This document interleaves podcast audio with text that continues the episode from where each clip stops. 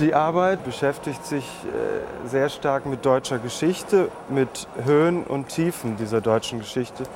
Also in der ersten Station in einer Skulptur von Ernst Barlach war, also das Material Bronze.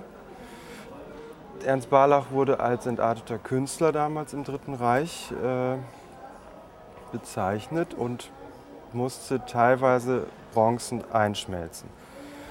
In meiner Recherche bin ich auf eine Geschichte gestoßen, dass diese Bronze eingeschmolzen wurde und von Bildhauerkollegen, die nicht entartet waren, äh, als Material für Hitlerbüsten zur Verfügung stand.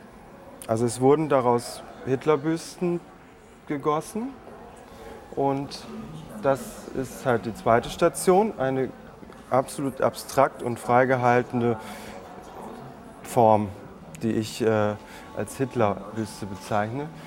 Nach dem Zweiten Weltkrieg musste Hitler abge äh, oder entfernt werden. Aus, also das, es gab ja ein Bildverbot für Hitler. Also, äh, und die Bronze ging, es gab ja mehrere Bronzen von Hitler, ging teilweise als Reparationszahlung, weil Bronze ein sehr begehrtes Material war, nach Russland, nach Moskau.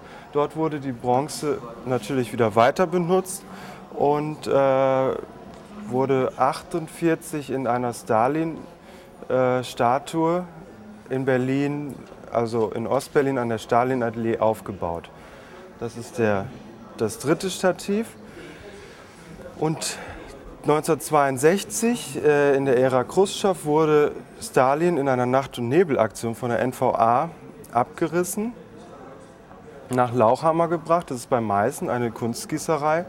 Dort wurde das ist überliefert auch in den äh, Aufzeichnungen der Lauchhammer, äh, des Lauchhammers Archiv, wurde die Bronze äh, zu einem Riesenhirsch gegossen, der im Tierpark Ost heute noch steht.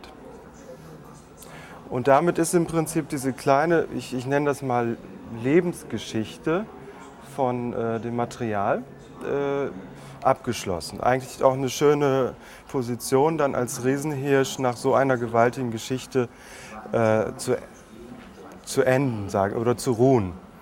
Also ich hoffe, dass die da auch noch in 300 Jahren ruht. Also wer weiß.